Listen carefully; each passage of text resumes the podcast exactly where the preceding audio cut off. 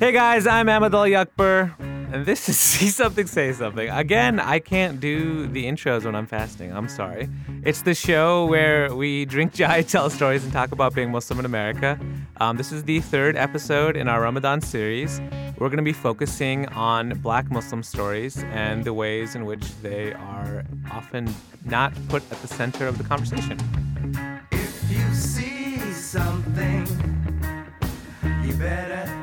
Say something. Nothing at all, nothing at all. So, in this episode, first, we're going to talk about the hashtag Black Muslim Ramadan and Blackout Eid and why they're so important at recentering the narrative around black Muslims. And then we're going to make a call to Ikhlas Saleem and ask her about her experience growing up in an all black Muslim community and leaving that community. And then Ikhlas made a call to her mom and had a really lovely conversation, which we're going to play. Well, uh, my guest today is Sarah Hagi, um, who is a staff writer at Vice Canada. Hi, Sarah. Welcome to the show. Hey.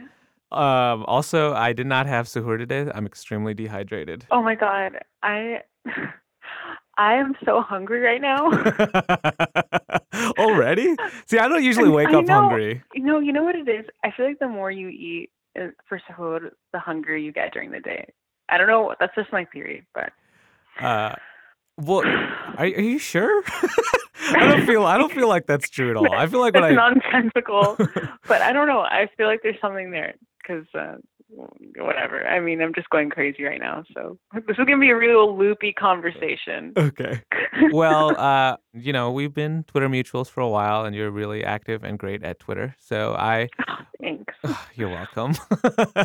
um, so, can you tell us a little bit about Black Muslim Ramadan and Blackout Eid from your perspective? Yeah. Um, so, I mean, obviously, I didn't start any of those hashtags. Um, but for example, last year um, on Snapchat, when they had those whatever global stories for Eid and Ramadan, I felt like there were no Black Muslims in it Mhm. at all. It was really all Arabs and Asians, and I just found that so strange. And I think this is a way to kind of not wait for anyone to be like, oh, hey, wait a second, there are Black Muslims. It's more like, yeah, we're Black Muslims and we're celebrating ourselves, and you know, we're celebrating Ramadan, and we're celebrating Eid. Yeah, I feel like the difference between them, in my experience, because I've actually written about both of these things as well, um, that Black Muslim Ramadan is sort of like showing the like under talked about practices that black muslims do whereas like most people Mhm. like write about ramadan it's like oh ramadan is all about like samosas and pakoras and you know Yeah. black muslim ramadan is sort of like talks about some of the things that black muslims do that aren't usually centered Yeah, exactly. And I feel like there's just so much diversity with Black Muslims.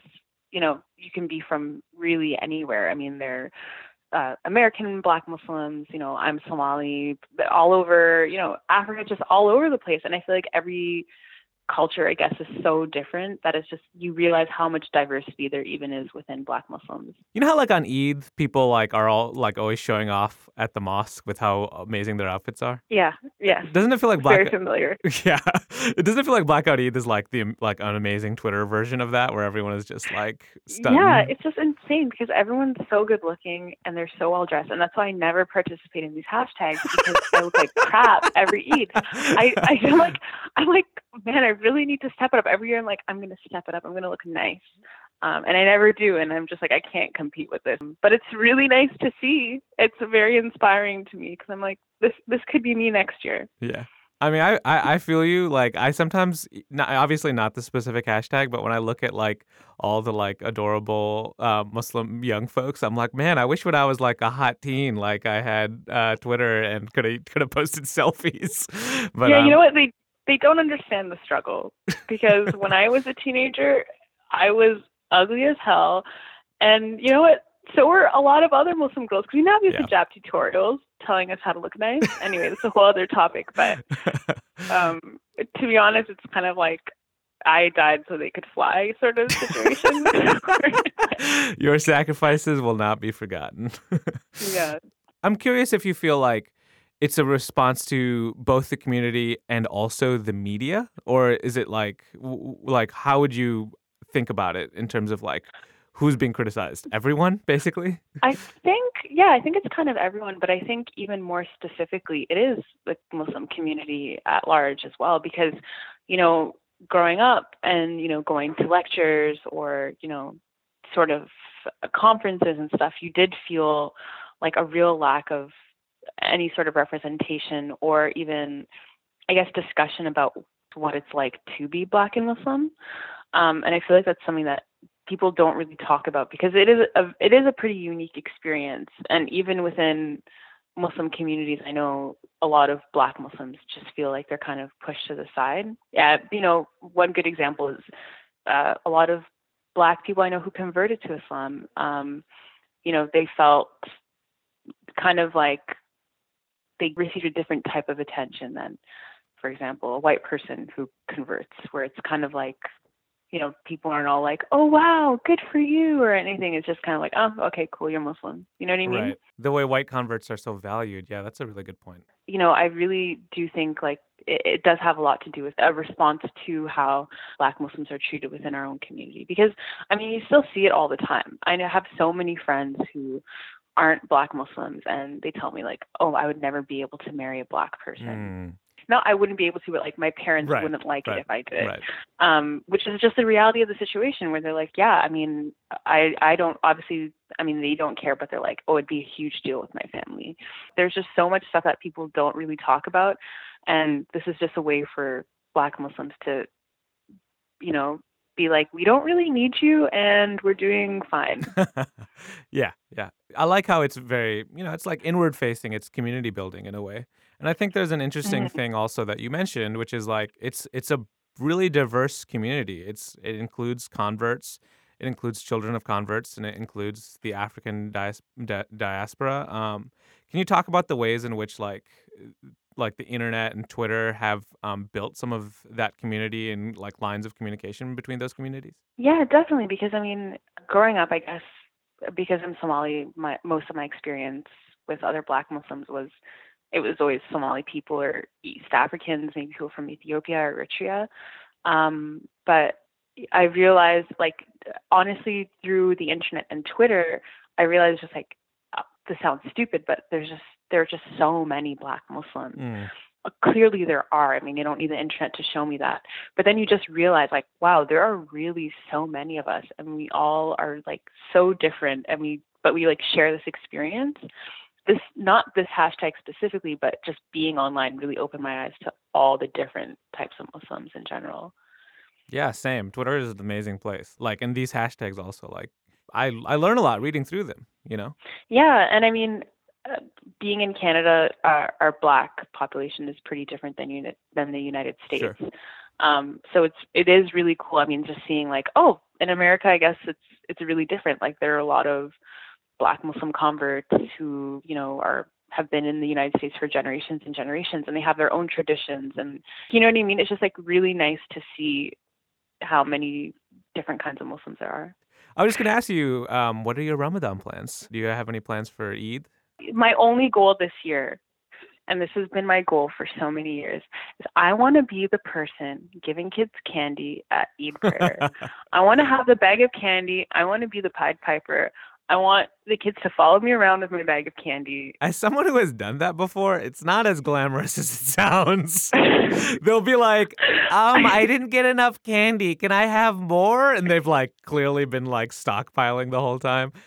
My community used to do these like um these Ziploc bags full of like like a, a bunch of different kind of candies, like mostly candy bars and chips and stuff. And we were supposed we were supposed to give out one to each kid, but uh, they would always want like three or four. kids are hustlers, and you know, I, I mean, I was like that too, so I can't really Same, hate. same. But no, I want to, I want to be that person this year. I think that's my goal, and then I don't know, probably just doing a bunch of stuff with kids. Sarah, thank you for joining us. Where can people find your work? my Twitter is twitter.com slash Kiki Longlegs. Stupid name, I know, but it's stuck and I can't do anything about it.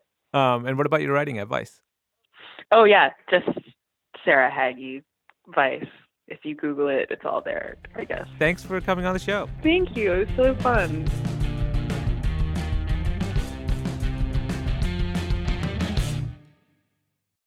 So, my second guest for the day is friend of the show and fellow podcaster, Ikhlas Saleem, who's calling in from Atlanta. Hi, Ikhlas. Hey. Ikhlas Saleem is the Deputy Director of Digital and Social Media for Education Post, as well as a co host and the creator of the Identity Politics podcasts with Makkah Ali. Yep. Um, but also the you know she has a longer relationship with BuzzFeed, which is that you uh, wrote an essay for us in my our inaugural Ramadan essay series last year called "There's Nothing Regular About Being Black and Muslim in America." Man, Ahmed, that's so sad. I thought you were going to say the longer relationship is that we were friends. It's true. We were, we were also and still friends. are friends. So I wanted to talk to you about this essay you wrote last year. Um, a lot of it is about you grappling with your different Black and Muslim identities, and it starts with this letter that you received from a older member of the community who uh, you found out passed away recently, and you feel this guilt about this community you were raised with fading away and the legacy that you have to uphold of like, you know, the Black Muslims who came before you. So you went to this K through 12 Islamic school, which comes out of this long history of the Nation of Islam and former Nation of Islam um, black Muslims establishing centers of education that are primarily black. And I'm just really fascinated by how Islamic schools are run and how it feels to grow up around all Muslims. What was celebrating Ramadan like at that school? so usually us kids, you know, we would try to fast half a day. Um, which is great, right? Because you're just waking up, and by the time you wake up, it's time to break fast. Um, and then when I got older, I remember one of the most embarrassing things of like just being a girl. When you got your period, everyone knew that you weren't fasting. Right. Everyone Yeah. knows you have your period. yeah. yeah, exactly. Yeah. And then, you know, like, that was a time where it was still kind of embarrassing to have your period. So you're like sitting out of prayer, and then you have to go make the walk to the cafeteria. And it almost feels like a walk of shame, like all the girls in their period walking together and like eating um, in the cafeteria. But, you know, now I'm older and grown, and I'm like, whatever, I'm going to eat this burger. but yeah, so I remember it just being really nice to be in a community feeling. And then we would all walk to the masjid for iftar, have iftar. Like while our parents are praying tarawih, we're going to the gas station to get snacks. and like if someone has a car, like driving to Waffle House to eat. So not very like spiritually in tune when I was younger, but definitely that community feeling. You guys have Waffle House. We have to Yeah. settle for crappy old IHOP, See, which I hear Waffle. House is way better. It's way better. I think one thing that um, I have not seen a lot of is like, what is you know Islam like in the South? What is it like Mm. to be Muslim in the South? Um, you know, just like being Muslim in the Midwest feels so different from the East Coast. I had such an adjustment period moving to the East Coast, which I think you also told me you've had a bit of an adjustment period. What was the difference like for you? Yeah. So from the south to the northeast. We know we don't even need to talk about Oh, the okay. Northeast. Maybe the better question is, what is Islam like in this? What was is, your practice of Islam like in in the South? I don't know if this is fair to say. Like, people can call me out if it's not true, but I didn't feel as much of a community in the hmm. Midwest and the Northeast as I do in the South. So during Ramadan or even throughout the year, there are always like events happening. There are like Muslim young professionals. There are like Muslims who run. Um, there are all of these groups set in place where you feel like, oh, okay, like I'm living a very fulfilling life as a Muslim that's not just centered, you know, around the masjid. And I think that's something that I felt more of in the South than I have in other communities I've been in.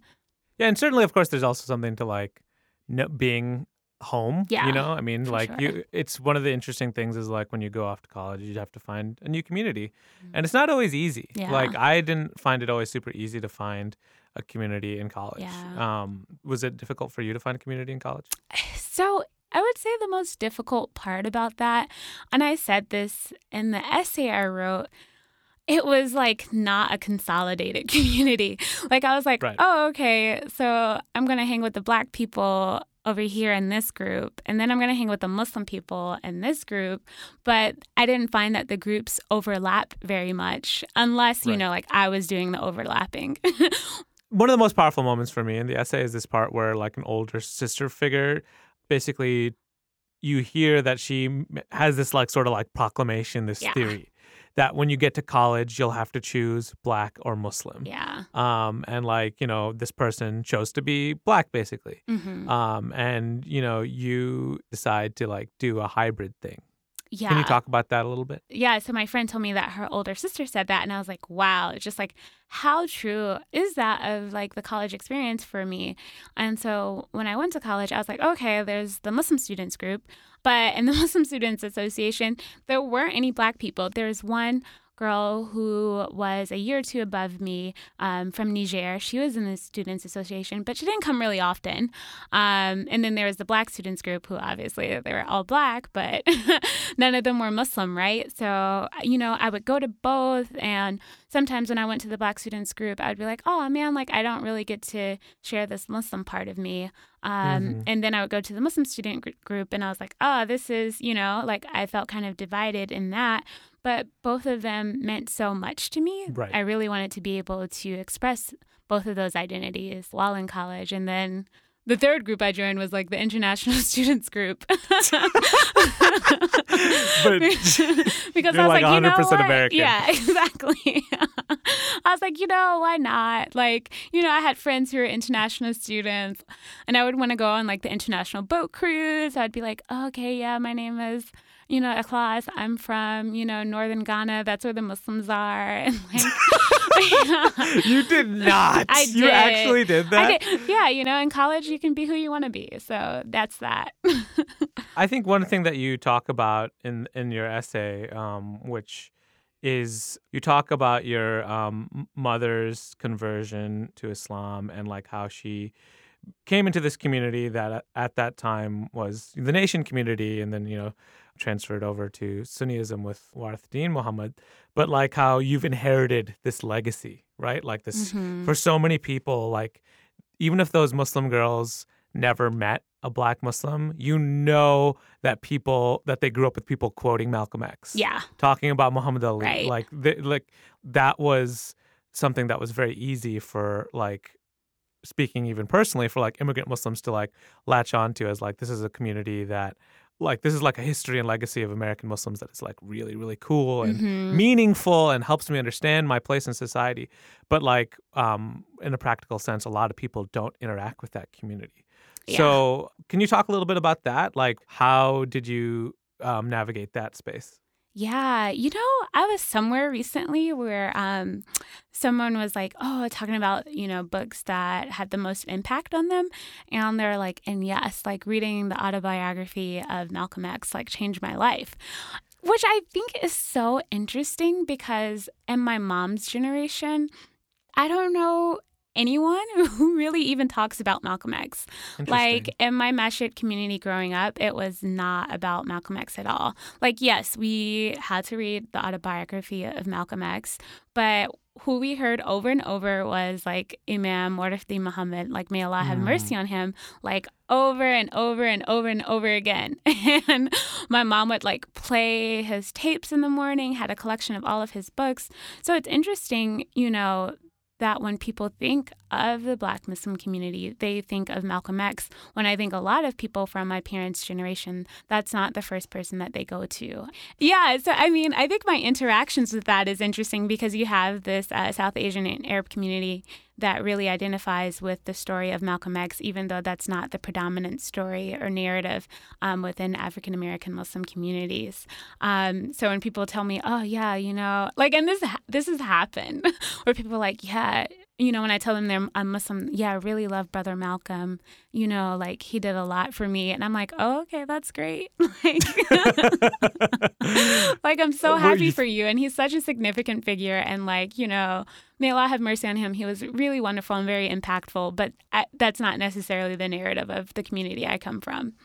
Right. If you- uh, you feel like people are like, is, does that feel like confessional to you? Like people are looking for you to like give them advice or something? I don't know, or validate them maybe. Yeah, they're like, you know, I'm cool with black people. Like, Right.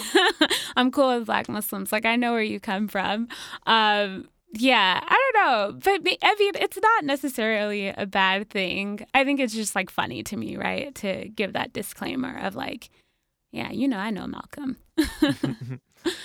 Another reason why I wanted to like check in with you again is because um, at the end of your essay, you you know basically come home. You know, you go back to Atlanta, um, and you realize that like you've changed a little bit, and like the community has changed also. Mhm. Um, you just had to like find your place in a in a different way than maybe you did before. yeah. What's it like being in Atlanta now um, after thinking through all these things? Yeah. Okay. So it's so funny because I was like, why did I write that essay? what do you mean? It was so good. then it just like increased like the level of guilt and like responsibility from like 10 to 100. So Uh-huh. it's so funny because like um, people in my community, after I wrote that and I would go to Juma, um, people would come up to me and be like, oh, yeah, oh, I read your essay, like really great. And then that they were sharing it with others. And this was like older Muslims in my community, younger ones. Um, and then just like other people who weren't necessarily Muslim, but could identify with that experience of like going home, right? And feeling that responsibility. So after that essay, I was like, dang, now I really got to do something. um, so I actually started uh, when I came home. I was trying to find, you know, like where's my place? What? How can I contribute? Um, and I think that's a difficult thing, right? When you're trying to think about how you can contribute to something that you know that needs your help, but and knowing that you have a skill set, right, that may be helpful, but maybe that's not what they need. Um, so Mhm. recently, I started working with a couple of uh, preteen girls with the book club. Um, and then, you know, I just like go to events that my school and masjid host. So all of this to say is that I haven't really made a significant impact. You're still figuring it out, as we I'm all are. As we all are. Yeah. So like, you know, when there are things happening, I like support. Um, but you know, Ahmed, honestly, it's it's hard. It's like Drake, you know, you gotta start from the bottom. yeah, and so that's where I am. But you've now. got a you've got a community s- to support you that cares about you. You're not starting with nothing. Yeah, no, I'm definitely not starting with nothing. And definitely um like elders in my community are they they do ask me. I have one imam who I grew up with and he's always just like, "What do you want to do? How can I help you?" And I'm like, "I don't know. just tell me." uh, but I think that's the hardest thing about the community. I sometimes feel this way about my immigrant parents, like because the previous generation did something that was like so radical and like unbelievably new that you Yeah. like have a hard time thinking like how you can get to the, on that level. Yeah, for sure. I think in addition to the radical, and this is something I've talked about with like friends, is you know, the older generation was willing to make so many sacrifices that honestly, like, I am just not prepared to make. Like what? What what are some sacrifices? right. you Like, would- you I think the biggest sacrifice is honestly time. Um, I think that, you know, subhanAllah, like the people in my community have given so much of their time. Like, you know, coming after work to volunteer, coming before work to volunteer, spending their weekends, right, to volunteer, doing anything that's needed, whether that's like cleaning up before an event, setting up before an event, cooking for the actual event, right? And you're working off of limited funds. Often you've donated most of the funds and not because you're rich, right? And just have the money, but this community means so much to you that you're like, listen, like if I have to cut back in other areas, then like I'm going to give as much as I can give as possible to sustain this community. And that's just like not my mindset. Like I haven't had anything in my life to motivate me that much, right? Where Mm, I'm willing to sacrifice everything. And I don't I don't have that level of sacrifice. what does your like mom say to you about that? Does your mom give you shit? I think my mom is just like, she is someone who has always been like, you know, Ikhlas like you need to go to this or you should support this. Um, but she's never actually, like, always growing up, my mom was very much like, you are independent of me, right? Like, the decisions you make, like, I'm not responsible for those decisions. So, you know, like Wow. seriously, like even when it came to prayer, like she wasn't someone who reminded us, you know, like, oh, it's time for asr. Like she would go and make asr And then we'd be like, man, what? Like, how you gonna pray without us? And she'd be like, you know what time prayer time is. Like, Your mom. I listened to the episode where you uh, interviewed your mom Yeah. back on the podcast what it's called Hawa wa Iman. and, Yeah. oh my gosh, she's so intense. yeah, She's so cool. She's so great. She's so funny. But yeah, it's very much like that's how she feels about things. Like my mom, you know, will give and give and give, but she would never be like, oh, you need to also give, right? That like rests with you and your own personal responsibility and your obligations to yourself, Allah, and your community. so where does the guilt come from for you? The guilt comes from like, man, like I've come from a community that has given me so much, right? Like I could never deny like even though the school was like struggling, right? We didn't even have a science lab. Um like there were limited opportunities for AP classes, but knowing the sacrifice that the people took right to keep that school open so i could have an islamic education um, which has been incredibly like invaluable to me I, I i feel guilty feeling like i haven't repaid that that i don't know but it's weird right? Like millennials like you feel all this guilt but what are you doing about it? You write essays on BuzzFeed.com, the website. Uh, yeah. one thing I wanted to ask you about too is this like sort of movement online, um, Black Muslim Ramadan, Blackout Eid, these things where which are sort of like fighting the like the visible erasure of black Muslims when people media organizations and Twitter talks about being Muslim, it's like mostly brown, South Asian and Desi Mhm. and Arab Muslims. Um, do you feel that erasure ever? Or in like yeah man it sucks it sucks so much and like i'm not going to cite places and stuff where i see it but i see it i see when i'm not there when i'm not Mhm. represented when i'm not reflected and it's crazy because the other weekend I went uh, for a friend's wedding, actually my co-host Makkah's wedding, uh, to the National Museum of African American. History. Um, and the exhibit was super, super tiny. like, right? Like, I was very disappointed that the museum didn't show more um, of Islam's connection to the history of mhm, African Americans in this country. That was very disappointing. Um, but they did have a small space where I saw a sister uh, who's in my community, like in a video, and I was like, "Oh, that's awesome! Like, I can actually see myself in this museum."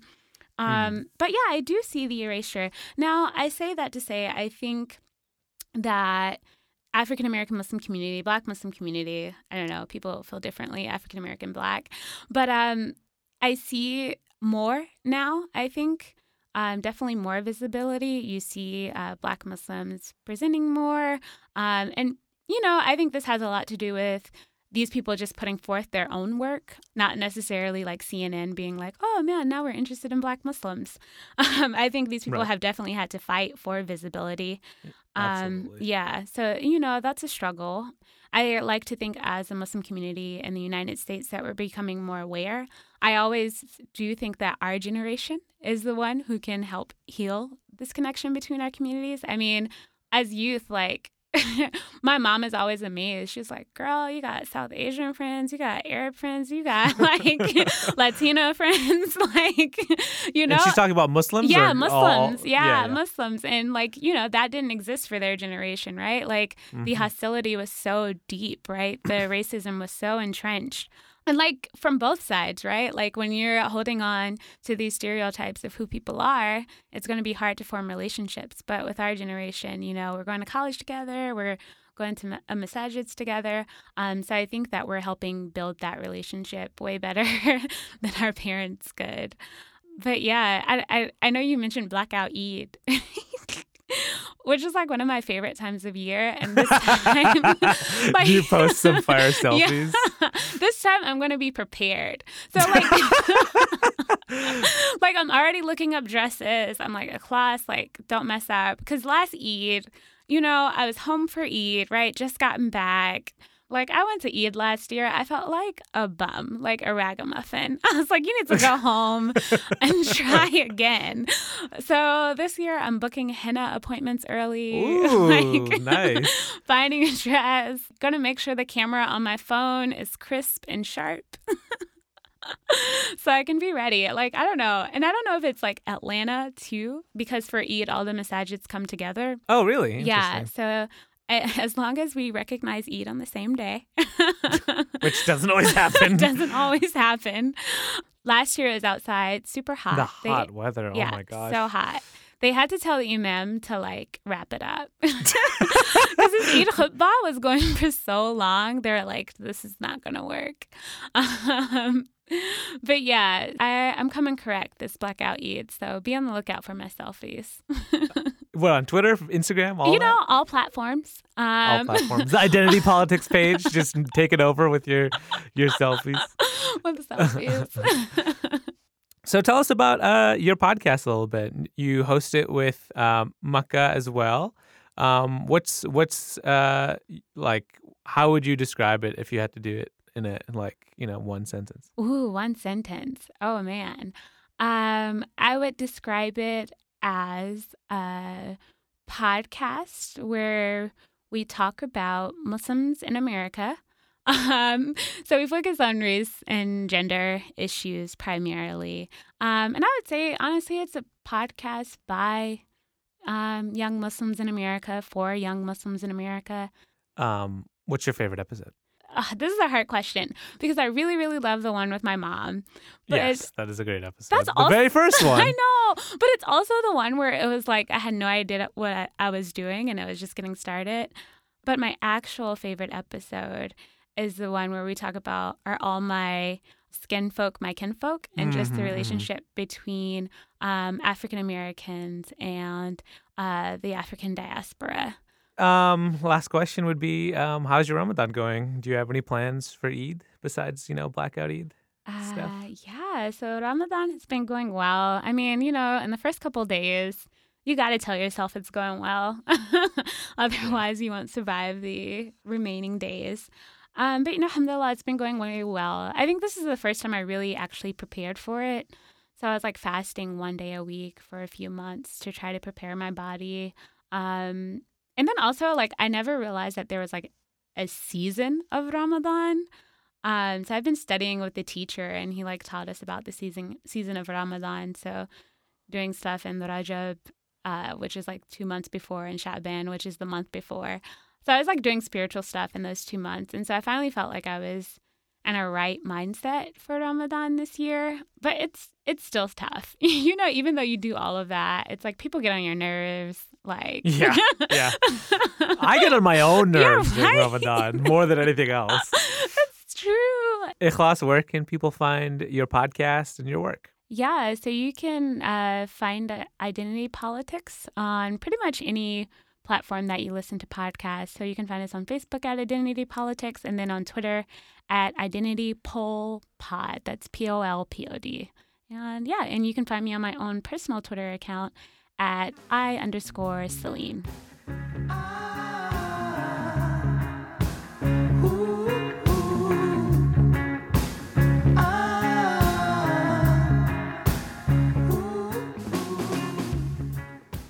So after this interview, we asked Ikhlas to do a twist on our classic segment, What Does Abu Think?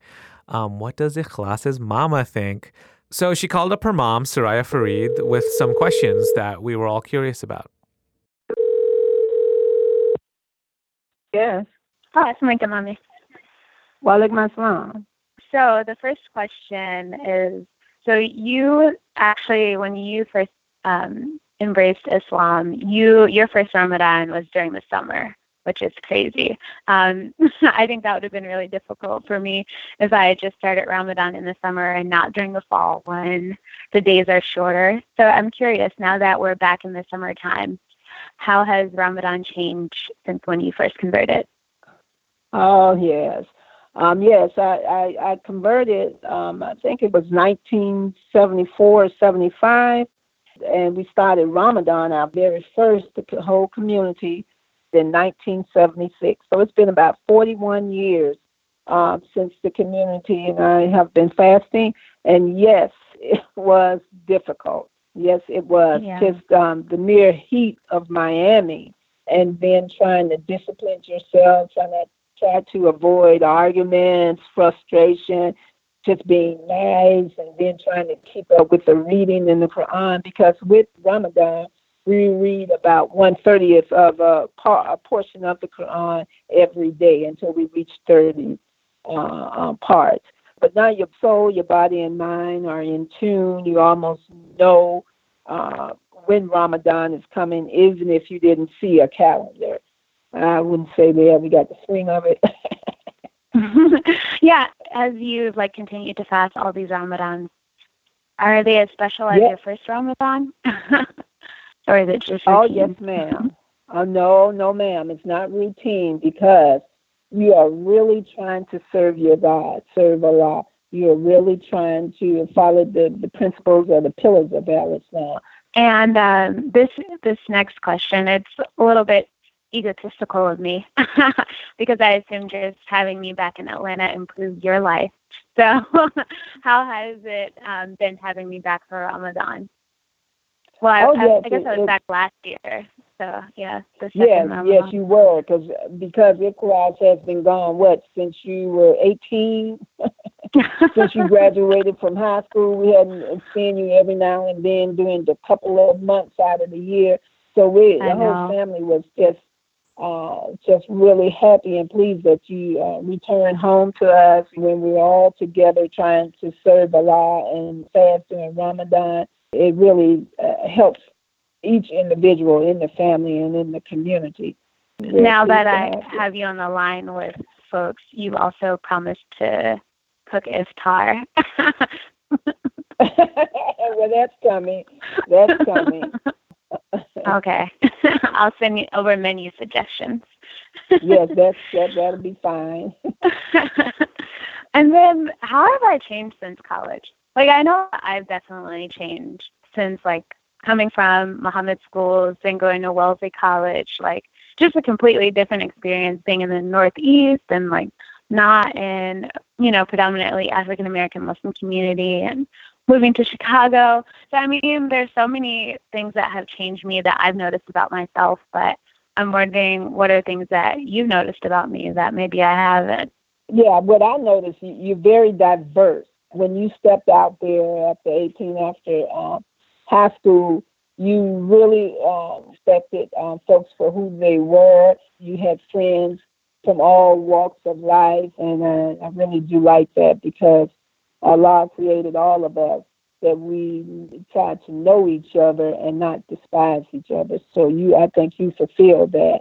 Thank you for making me look like a shining star. okay, cool. Okay. Yeah, that's All All right.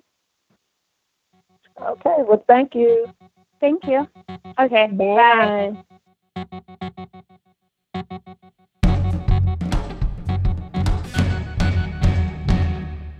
So every week during our extra special Ramadan series, I am going to highlight some of the great work that the people at BuzzFeed.com have been making for the month. Um, and this week, um, it's actually kind of a preview for our next week's episode. It's a video called "Why I Converted to Islam." It was produced by Randall Nagar, um, Danny Menendez, and Noor Gill, who work with us here at BuzzFeed. Basically, they interviewed four converts about sort of what it feels like to be a Muslim convert in 2017 in Trump's America, um, and dealing with you know the travel ban and people not understanding why you converted to Islam and all that. Um, that's it's really great. You can find it at our Facebook page at See Something Say Something. This episode is produced by Eleanor Kagan, Megan Dietrich, and Meg Kramer. Additional production support from Tabir Akhtar, Zainab Shah, Agaranesh Shagre, and the Pod Squad. Our music is by The Kominas. You can find me on Twitter or on Tumblr at RadBrownDude. You can find my writing at BuzzFeed.com, the website. Sign up for the newsletter at BuzzFeed.com slash see something, say something slash newsletter. Email us at say something at BuzzFeed.com or check out our videos on our Facebook page. Um, and follow us on Twitter. We're at See Something. If you like the show, please rate it on iTunes. I'm Ahmed Ali Akbar. Thanks for listening.